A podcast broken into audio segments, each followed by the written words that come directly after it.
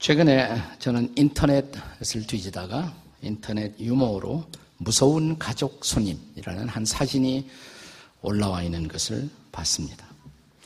한 사진관에 아빠, 엄마, 그리고 아들이 와서 사진을 찍는 광경입니다. 예, 티셔츠 후면에 아주 재미있는 글자들이 인상 깊게 쓰여 있었습니다. 네, 우선, 네, 아빠 티셔츠 등에는 아내 말을 잘 듣자. 이렇게 쓰여 있었습니다. 네. 자, 여기 계신 아빠들, 저를 다 따라서 하세요. 아빠들만 따라서 하세요. 아내 말을 잘 듣자. 시작. 아내 말을 잘 듣자. 잘 못하시는 거 보니까 역시 두려움이 많으신 것 같아요. 네. 또 엄마 티셔츠 등에는 뭐라고 쓰여 있습니까? 주는 대로 먹어라. 네. 엄마들만 한번 따라서 해보세요. 주는 대로 먹어라. 시작. 주는 대로 먹어라. 네. 그런가 하면 아들 티셔츠 등에는 뭐라고 쓰여 있습니까? 나도 언젠간 쓸모가 있겠지. 우리 다 자녀들만 다 같이 크게 한번 해봐요. 나도 언젠가 쓸모가 있겠지. 시작.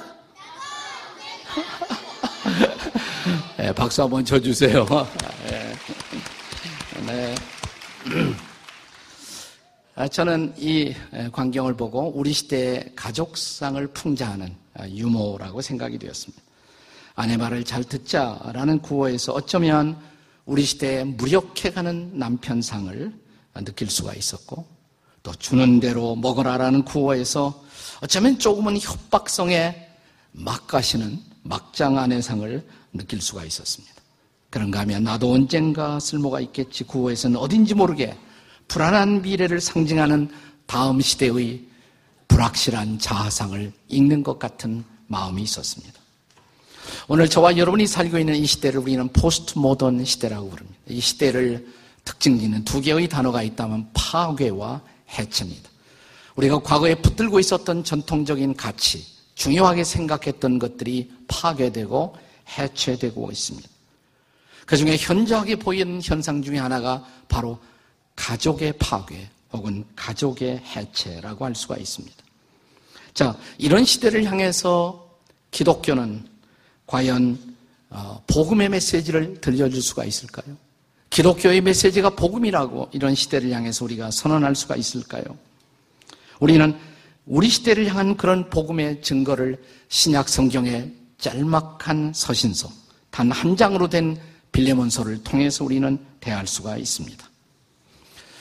1세기의 소아시아, 골로새 지방에 살고 있던 매우 부요하고 또 유력한 인사였던 빌레몬. 그는 어느 날 바울 사도를 만나 그에게 복음을 듣습니다. 그리스도인이 됩니다. 그런데 그 당시 그가 데리고 있었던 종 가운데 한 사람이 주인에게 피해를 입히고 달아납니다. 로마로 갔습니다.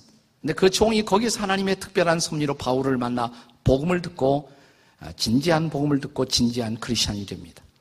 그러자 바울은 오네시모를 옛날 주인 필레몬에게 돌려보내면서 그를 잘 받아달라는 그런 따뜻한 편지 한 장을 씁니다. 그것이 바로 빌레몬서예요. 자, 이 빌레몬에게 보내진 바울의 편지, 이 편지를 통해서 오늘 우리는 우리가 목마르게 기다리고 있는 이 시대의 복음, 복음의 진수를 접하게 됩니다. 자, 빌레몬에게 전해진 복음의 진수, 도대체 무엇일까요? 첫째로 복음은 우리 집이 교회가 될 수 있다는 사실입니다. 한번 따라서 힘차게 해보세요. 우리 집이 교회가 될 수 있다. 아, 난 신나. 여기가 제일 잘 반응이 좋아요. 여기 아주. 네. 다시 한번 따라서 해서 우리 집이 교회가 될 수 있다. 네. 아멘? 네. 우리 본문의 1절, 2절을 한번 같이 읽어보겠습니다. 바울이 지금 로마의 옥에서, 감옥에서 갇힌 자가 되어 자기가 전도했던 빌르몬에게 이 편지를 쓰고 있습니다. 1절, 2절 시작. 그리스도 예수를 위하여 갇힌 자 된 바울과 및 형제 디모데는 우리의 사랑 받는 자요 동력자인 빌레몬과 자매 아비아와 우리와 함께 된 병사 아키포와 내 집에 있는 교회에게 편지하노니 이 말씀에서 내 집에 있는 교회 여러분 이 표현을 주목해 보십시오. 빌레몬의 집에서 교회가 모이고 있었던 것입니다. 아마도 이 교회는 골로새 교회이었을 것입니다. 그리고 이 교회 최초의 교인들은 빌레몬의 가족 들이었습니다. 그가 여러 명의 종들을 소유한 것으로 미루어 그는 넉넉한 가산이 있었고 널찍한 집을 소유하고 있었고 그래서 그 집을 교회로 활용하고 있었던 것입니다. 그런데 이제 자기 집에 손해를 입히고 떠났던 종 오네시모 그를 향한 편지를 바울은 쓰면서 빌레몬에게 이렇게 말합니다. 19절에서 너도 나에게 빚진 자다. 바울이 예, 빌레몬이 바울에게 무슨 빚을 졌겠어요? 재산으로 말하면 뭐 바울이 아무것도 없죠. 복음의 빚이에요. 바울을 통해서 복음을 들었어요. 너도 나에게 복음의 빚을 지지 않았느냐? 그러니까 내 말을 잘 들어다오. 바울은 이렇게 부탁하고 있는 것입니다. 자, 그 후에 정말 바울의 기대처럼 빌레몬은 자기의 자산을 가지고 잘 먹고 잘 사는 일에 사용한 것이 아니라 정말 복음을 위해서 헌신적인 삶을 살게 됩니다. 그는 적극적으로 교회를 위해 헌신했고 뿐만 아니라 자기가 가지고 있었던 자산으로 사도들의 선교 사역을 지원했을 것입니다. 그래서 바울은 오늘 이 빌레몬서의 서두에서 빌레몬을 가리켜서 나의 사랑하는 동력자 이렇게 말합니다. 나의 사랑하는 동력자. 여러분, 영적 지도자들에게 교회 생활하면서 이런 말 들어야 돼요. 여러분이 나의 사랑하는 동력자. 나는 여러분이 이런 사람이 되었으면 좋겠어요. 아삐야. 아삐아는 아마도 빌레몬의 아내였을 것입니다. 와이프였을 것입니다. 바울은 그녀를 가리켜서 자매, 아삐아. 아주 따뜻한 단어를 씁니다. 아, 예수님을 신실하게 사랑했던 자매였던 것입니다. 그리고 아키포, 이 아키포는 아마도 빌레몬의 아들이었을 것이라고 생각이 됩니다. 근데 바울은 아키포에게 병사 아키포 혹은 군사 아키포 이런 단어를 씁니다. 왜 그랬을까요? 복음을 위해서 정말 군인처럼 헌신해서 살고 있었기 때문에 군사 아키포 이렇게 말하는 것입니다. 골로새서 4장 17절에서 바울은 그에게 이런 편지를 써서 부탁합니다. 자, 같이 읽어요. 골로새서 4장 17절 시작. 아키포에게 이르기를 주 안에서 받은 직분을 삼가 이루라고 하라. 이것으로 미루어서 정말 아키포는 복음을 받고 복음을 위해서 헌신했고 그래서 그에게 받은 사명, 직분을 훌륭하게 수행하고 있었던 그를 바울은 격려하고 있었던 것입니다. 사랑하는 여러분, 여기에 한 이상적인 초대교회의 가정, 한 가정을 볼 수가 있습니다. 자신의 집을 열어 교회로 모이게 했고, 또 아내와 아들, 온 식구가 복음 앞에 헌신된 가정의 모습을 보십시오. 이것이야말로 복음을 받아들이고 변화된 가정의 초상화가 아니겠습니까? 우리 시대에 유행했던 가정 사역의 표 가운데 이런 표가 있습니다. 가정을 교회처럼, 교회를 가정처럼. 아주 아름다운 표현이죠. 한번 여러분 구호 준비 이렇게 하시고 제가 가정을 교회처럼 그러면 여러분은 교회를 가정처럼 제가 교회를 가정처럼 그러면 여러분은 가정을 교회처럼 준비? 예, 준비. 예, 가정을 교회처럼 교회를 가정처럼 네. 저는 이 구호에 이 표에 합당한 가정이 바로 빌레몬의 가정이었습니다. 오늘날 가정들이 붕괴되는 안타까운 시대 속에서 복음의 등대로 우뚝 선 가정들의 모습이야말로 세상 바다의 등대, 세상 바다의 빛, 세상 바다의 소금이 아니겠습니까? 자, 여기 이상적인 이 가정을 다시 한번 생각해 보십시오. 예수 그리스도의 복음을 받아들이고 나서 집을 교회로 하나님 앞에 드려 하나님을 예배하던 이 가정. 이 가정교회의 담임 목사님은 아버지. 그리고 어머님은 이 가정교회의 부목사님. 그리고 자녀들은 이 가정교회의 권사님, 집사님이 되어 함께 하나님의 뜻을 이루어가는 이 모습을 보십시오. 이것이 바로 복음이 준 한 가정을 변화시킨 능력의 현장입니다. 나는 여러분과 저의 가정에도 이런 은혜가 있기를 주의 이름으로 축복합니다. 여러분의 집이 교회가 되시기를 다시 한번 주의 이름으로 축원합니다. 자, 빌리몬에게 전해진 복음. 두 번째로 복음은 신분을 넘어 우리가 가족이 될 수가 있다는 사실입니다. 저는 우리 시대의 한 중요한 특성으로 가족 해체가 진행 중이라는 말씀을 드렸습니다. 우리 시대, 우리 현재까지 한 번도 경험해보지 못한 가정들을 우리 눈앞에서 목도하고 있습니다. 싱글맘, single daddy, 자녀와 함께 사는 홀부모 가정이 늘어나고 있습니다. 소위 아빠도 일하고 엄마도 일하고 double income을 받아들이면서도 벌어들이면서도 자녀는 갖지 않는 가족. 이 딩크족이라고 그러더라고요. 딩크족. 들어보셨어요? 딩크족. 영어로 DINK. 이게 나와야지. 나오라고 그랬는데. DINK. 그렇지. double income no kids. 자, income이 double이에요. 그런데 아이는 안 갖겠다라는 이기적인 가족들도 늘어가고 있습니다. 그런가 하면 자녀 대신 애완동물을 키우는 DINK pet족. 자, 부모님은 어디론가 사라져버리고 조부모가 손주들 데리고 사는 조손족. 조선족이 아니에요. 조손족. 조부모와 손주가 함께 사는 가족. 그리고 여러 인종이 가족을 이루어 살아가는 다문화 가족.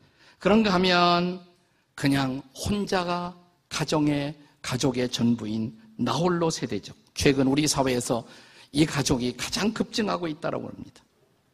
그리고 우리가 동의할 수 없지만, 그리고 동의하지도 않지만, 동성가족도 이 시대의 한 트렌드가 되어가고 있습니다.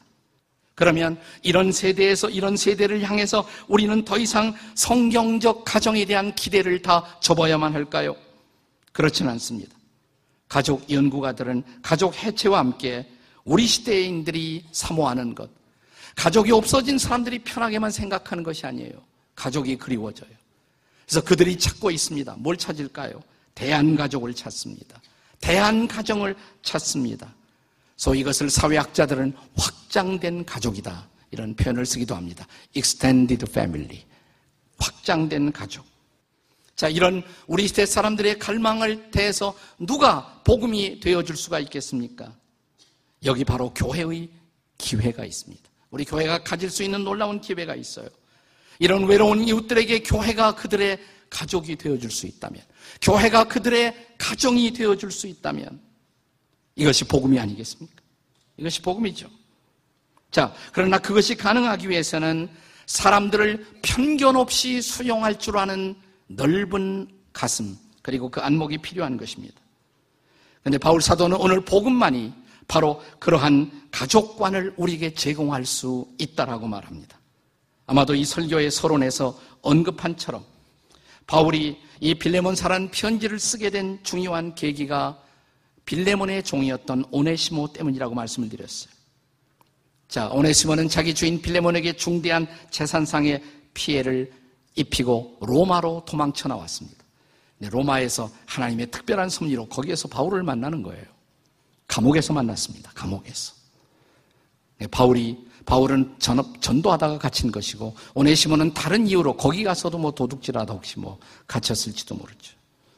그러나 바울은 그에게 복음을 전하고 오네시모의 인생에 변화가 찾아옵니다. 그러자 바울은 오네시모를 이 빌리몬서의 10절에서 이렇게 말합니다. 갇힌 중에서 낳은 아들 이렇게 말해요. 갇힌 중에서 낳은 아들. 옥중에서 전도해서 자기의 영적 아들이 되었다 이 말이죠.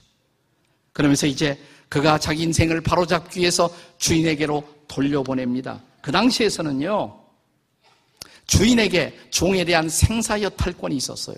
이 정도 주인에게 피해를 입히고 도망가면 사형해도 아무런 어, 법적인 문제가 없습니다. 그러나 그를 돌려보내면서 바울은 편지에서 이렇게 부탁을 합니다. 16절입니다. 16절.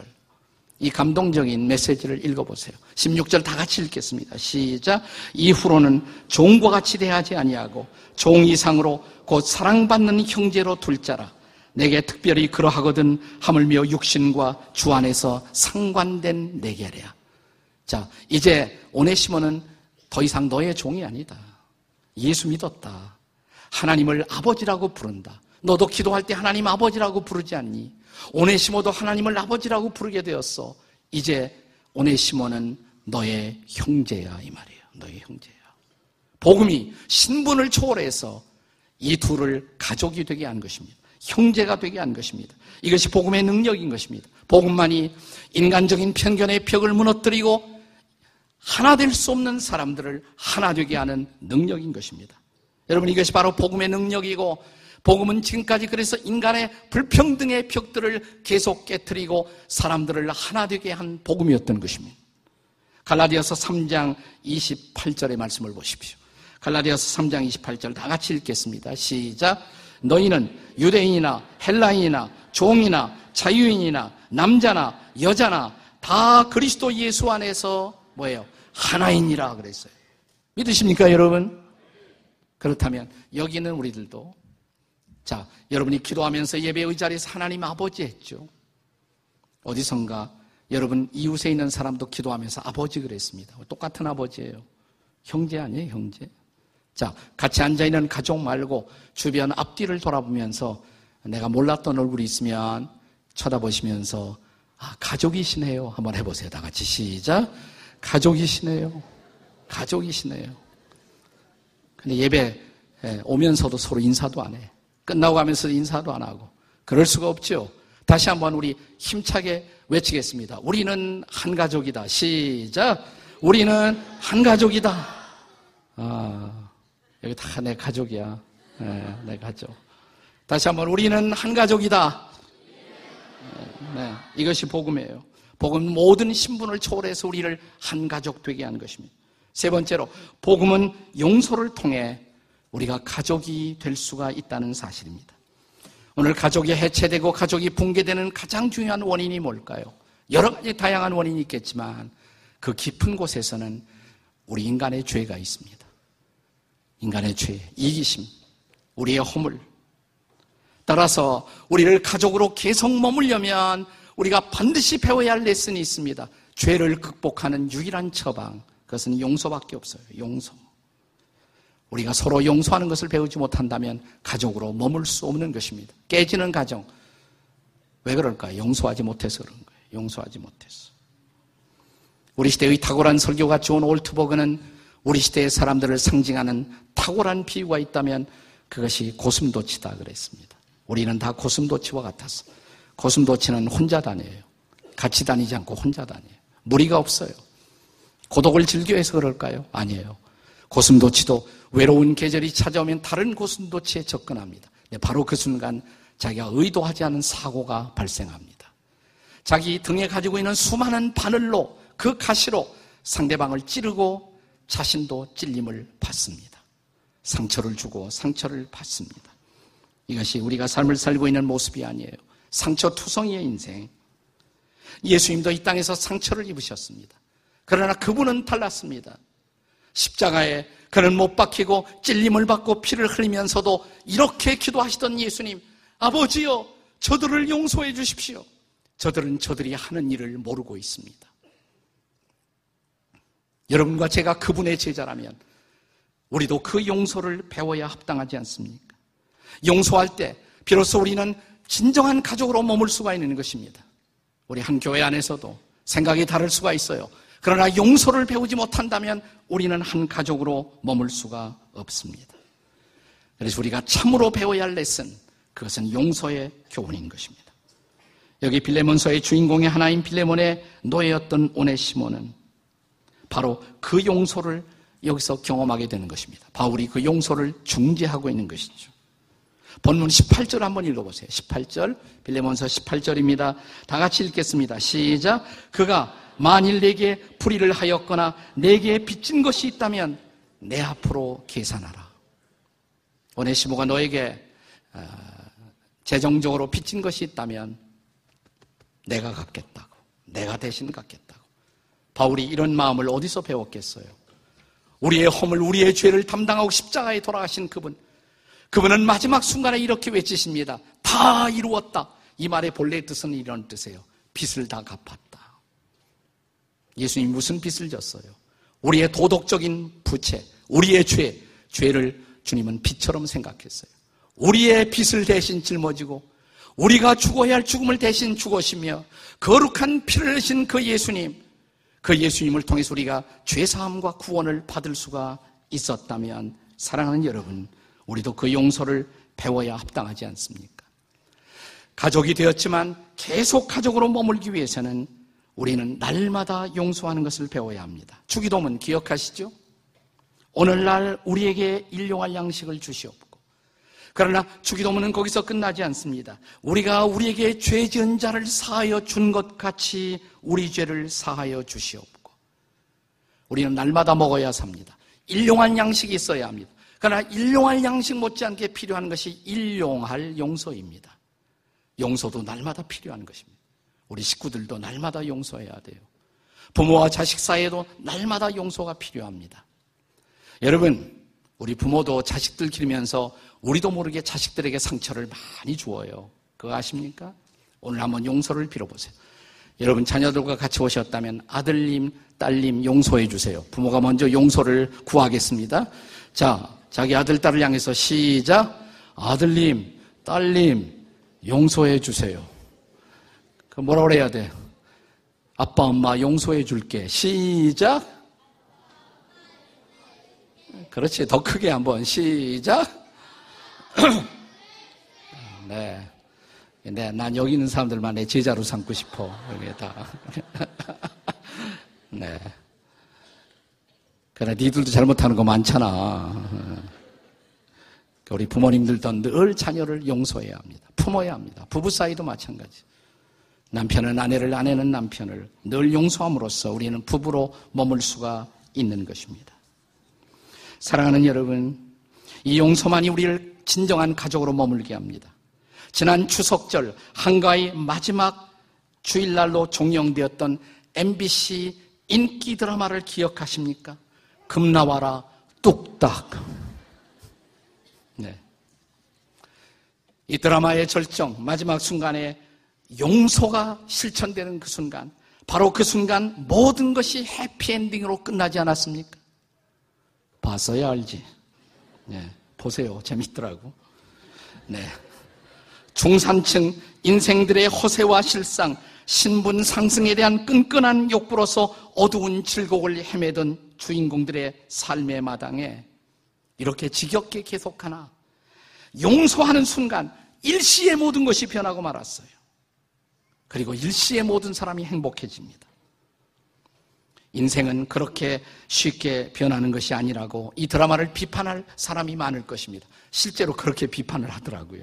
그렇게 인생이 쉽게 변할 수 있느냐고. 맞습니다. 인생은 그렇게 쉽게 변하지 않습니다.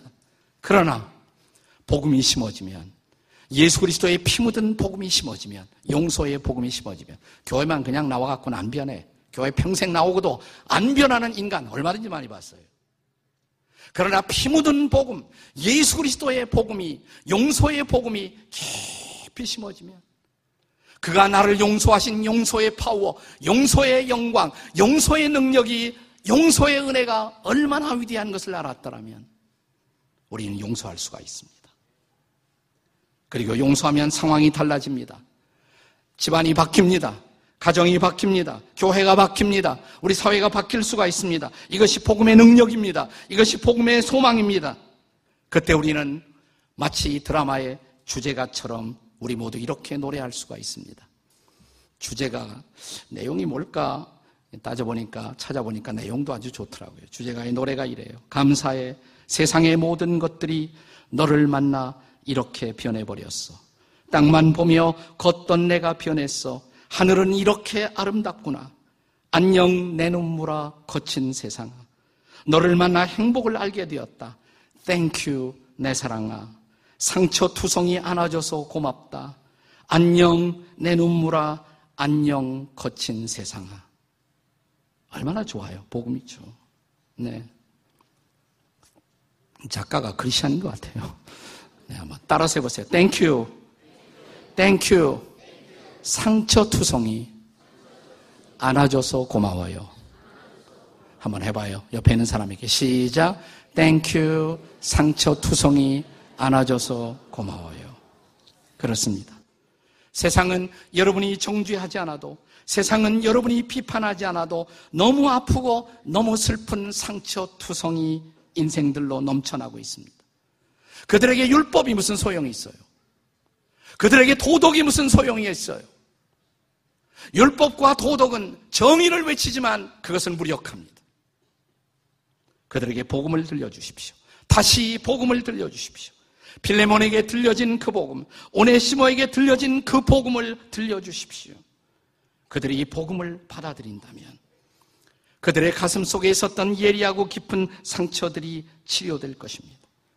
그리고 우리 모두는 서로를 향해서 바울이 빌레몬에게 고백하듯 오네시모에 대해서 증언하듯 이 증언이 가능해질 것입니다. 빌레몬서 11절 12절 말씀이에요. 이 클라이맥스입니다. 다 같이 읽겠습니다. 시작.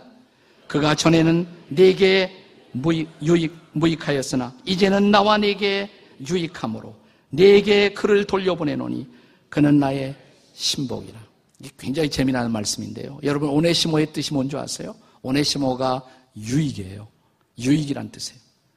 이름은 유익한데 전에는 내, 내게 무익한 존재였으나 이제는 유익하다. 이제는 이름처럼 되었다 이 말이에요. 이게 월드 플레이예요. 전에 그는 이름값을 하지 못하고 이름처럼 살지 못했지만 복음을 받아들이고 그는 정말 유용한 존재, 유익한 존재가 되었다. 그는 이제 나의 신복이다. 신복이라는 말이 영어 성경에 이렇게 되어 있어요. My very heart. 그는 내 심장 같은 존재다. 인생이 이렇게 바뀔 수가 있습니다. 복음이 이렇게 인생을 바꿀 수가 있습니다. 이 복음이 우리 가정에 들어온다면 우리 가정이 치유되지 않겠습니까? 이 복음이 우리 공동체 안에 깊이 스며간다면 우리 공동체가 치유되지 않겠습니까? 그래서 복음을 들어야 합니다. 이 복음이 우리 가정을 바꾸시기를 주의 이름으로 축원합니다. 복음이 우리 교회 공동체를 치유하시기를 주의 이름으로 축원합니다. 이 복음이 한국 교회를 고치시기를 주의 이름으로 축원합니다. 복음이 우리 민족을 치유하시기를 기도하십시다. 지금은 이 복음을 다시 들어야 할 시간입니다. 그리고 우리가 이 복음 앞에 응답할 시간입니다. 이 복음의 소망, 이 복음의 영광 앞에 서는 저와 여러분이 우리 모든 가족이 되시기를 주의 이름으로 축복합니다. 아멘.